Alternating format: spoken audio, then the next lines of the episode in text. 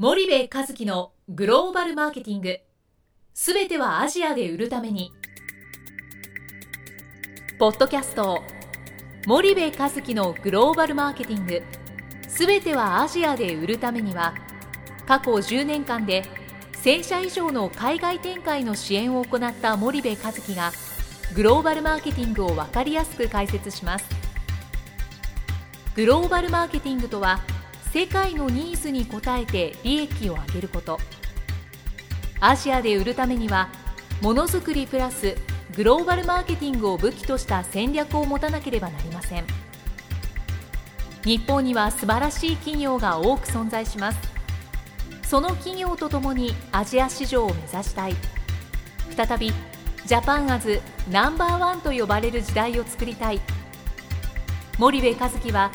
そんな思いを持ちながらこの番組を皆様にお届けいたします。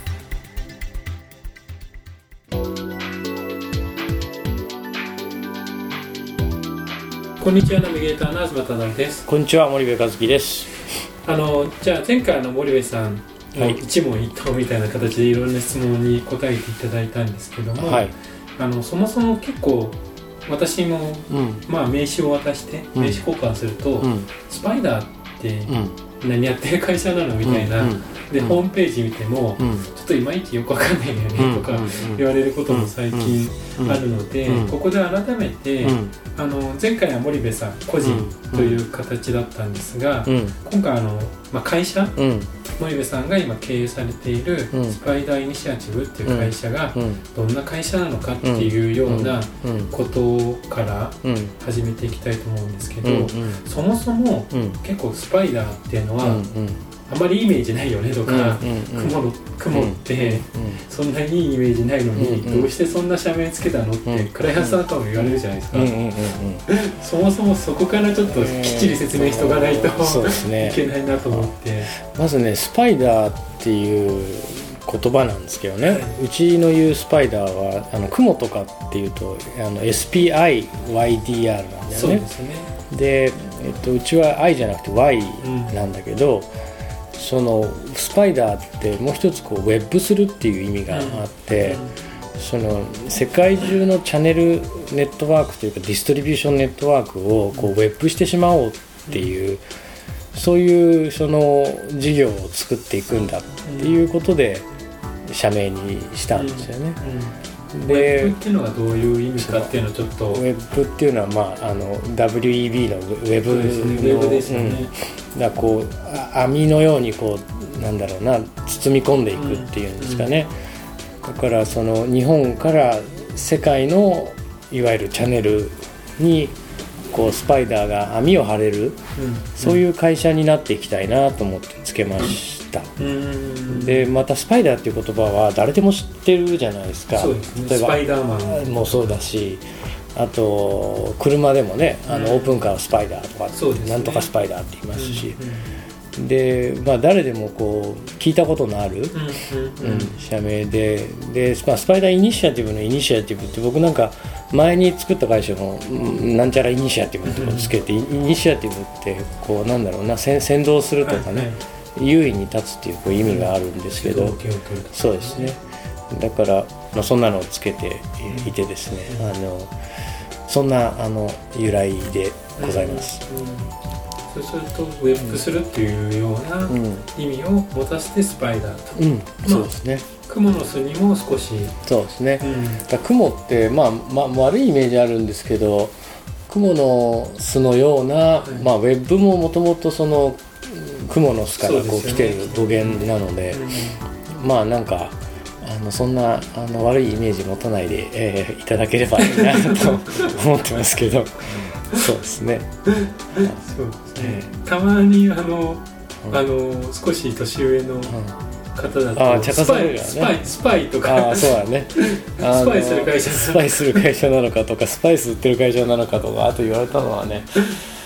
スパイダーマンみたいなその網を投げてお客さんを取っていく会社なんだなとかね。なんかそういうあの、うん、ちゃ茶化され方をしてますけどもね。言われますよね。ねまああのそんなことはなくてですね、はい。世界中にディストリビューションチャンネルを広げていくっていう壮大な今ねうちで、はい、あの裏で進んでるプロジェクトですけどそれを、あの実現していくんだよという意味が込められている会社です。わ、はい、かりましたじゃあこのスパイダーっていう会社が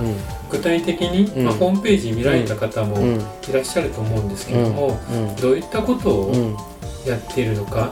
まあ、そのスパイダーがやってるのとグローバルマーケティングの関係性とかっていうところが、あの分かる人と分からない人がいらっしゃると思うので、森部さんの口からどうですかね、事業内容ですね？そうですね。あの事業内容としては基本的にはそのチャンネル構築のご支援をしてい。ますよと、はい。はい、で企業さんが海外に販路展開をしたい、うん、でそういう企業さんのためのチャンネル構築の支援をしていて、うん、そのやり方がまあ、まちまちなわけですよね、うん、企業さんが主体でやっていく場合はコンサルタントとして入ってくださいっていうケースもあれば、はいいやいやあの弊社にはそういう人材がいないのでチャンネルの構築自体はアウトソーシングしたいというお客さんも、うん、いらっしゃると、うん、なのであのお客さんのニーズや状況に応じて支援をする形は変えてますけども、はい、基本的に全ての業務はえー、海外派の開拓のものがベースになってるっていうことですよね。なるほど。じゃあその海外販路開拓っていうところをベースにして事業展開をしていると、うん、そうですね。でまあ主には今そのアウトソーシングというふうに呼んでますけどアウトソーシングってなんかオフショア開発みたいなイメージですけども、はい、そのいわゆる海外販路の業務をアウトソース受けますよという意味で使ってるっていうのが1個。あとコンサルテーションという形でサービス展開をしている、まあ、これが多分主になってくるんですけど。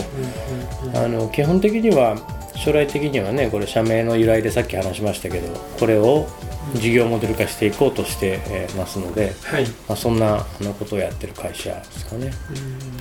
で多分大きく分けると、まあ、日本企業を今対象にしてるとすると、まあ、すでに海外事業の展開をしてますと、まあ、大企業の方は、まあ、1カ国か2カ国かもしれないんですけど、事業展開はしてないっていうところが少ないと思うんですけど。そうするとそこを再構築するっていうものと、まあ、新規にまあ他の国はやってるけども、うん、新規新たな国に行きたいっていうところと、まあ、新規参入みたいな2つに分かれると思うんですけど、この2つに対してスパイダーとしてはどういう取り組みをしてるのかっていうのは例えば、もう全く新規日本企業さんが、まあ、これからインドネシアに出たいんですって言った時に、スパイダーとしてはどういった支援を森部さんなりに考えるのかっていうのは分かりやすく言うと、ステップみたいな形で教えていただけるとイメージしやすいのかなと。まあ、そうですよね。まずあの生産拠点に関しに行くみたいな会社はあの残念ながら今うちの支援の領域ではなくて、はい、あくまで販路を伸ばしていきますよというお客さん、そうするとまあ駐在事務所か現地法人を出すのか、もしくは日本側から輸出するのかみたいな、そうですね。3パターンぐらいですよね、はい。はい、でそのパターンって多分お客さんのその経営資源の関係でも大きくこう左右されていくんですけど、はい、我々の業務っていうのは参入戦略を作っていって、でそれをお客さんと一緒に実行していくっていうことを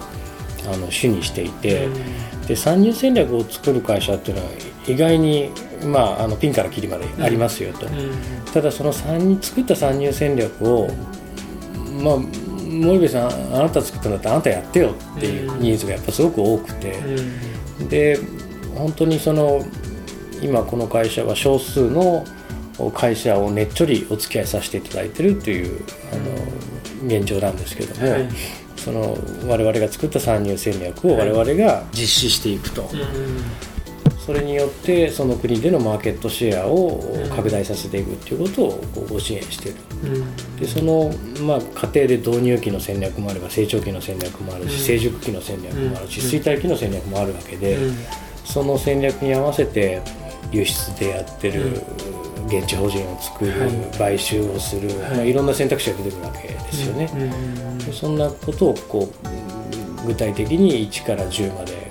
まあ、細かい項目がいろいろあるんですけどそんなことをご支援してるっていう会社ですかね。簡単にその参入戦略をまず作るっていう段階と、うん、じゃあ参入戦略を実行するっていう段階、まあ、今の話は2つに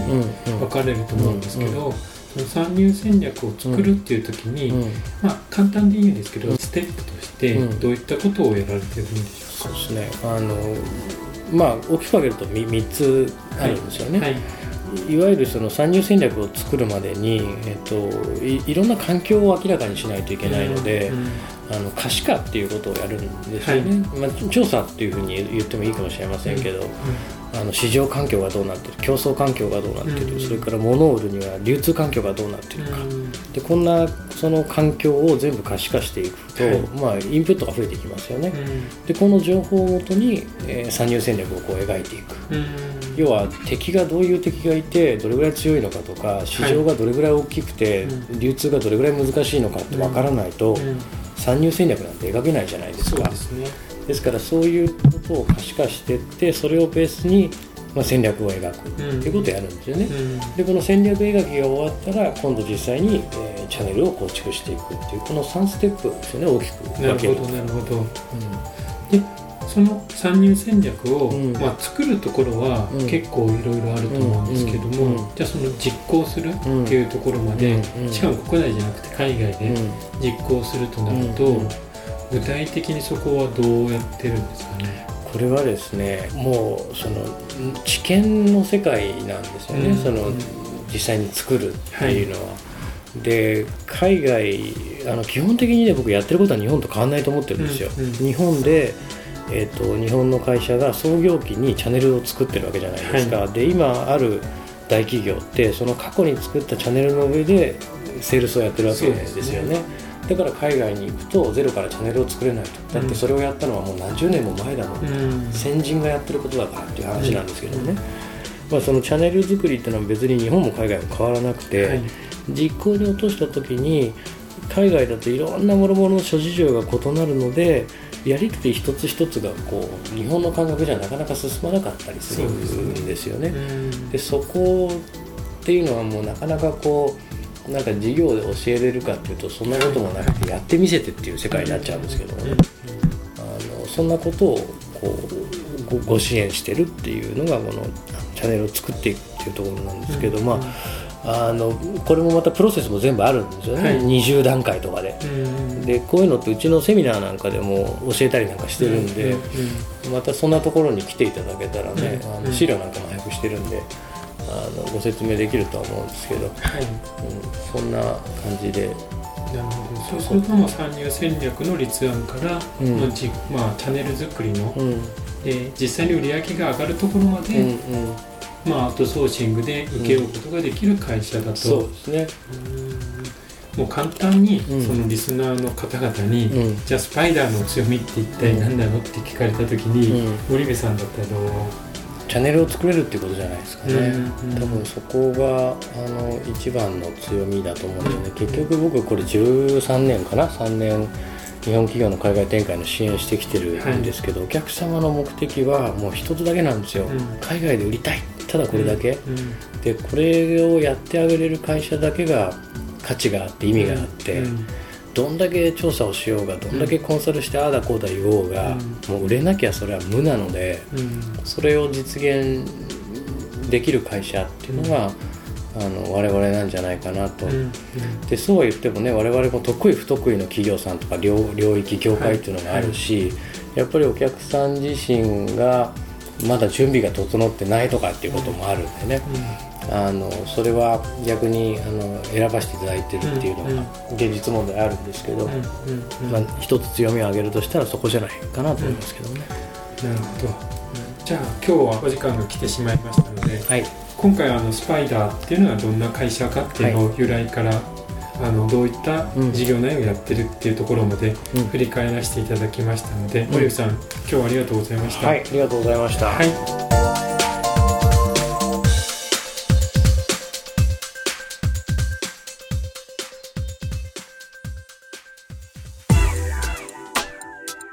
本日のポッドキャストはいかがでしたか？番組では森部一樹への質問をお待ちしております。ご質問は podcast アットマーク spydergrp.com ポッドキャストアットマークスパイダー grp.com までお申し込みください。たくさんのご質問をお待ちしております。それではまた次回お目にかかりましょう。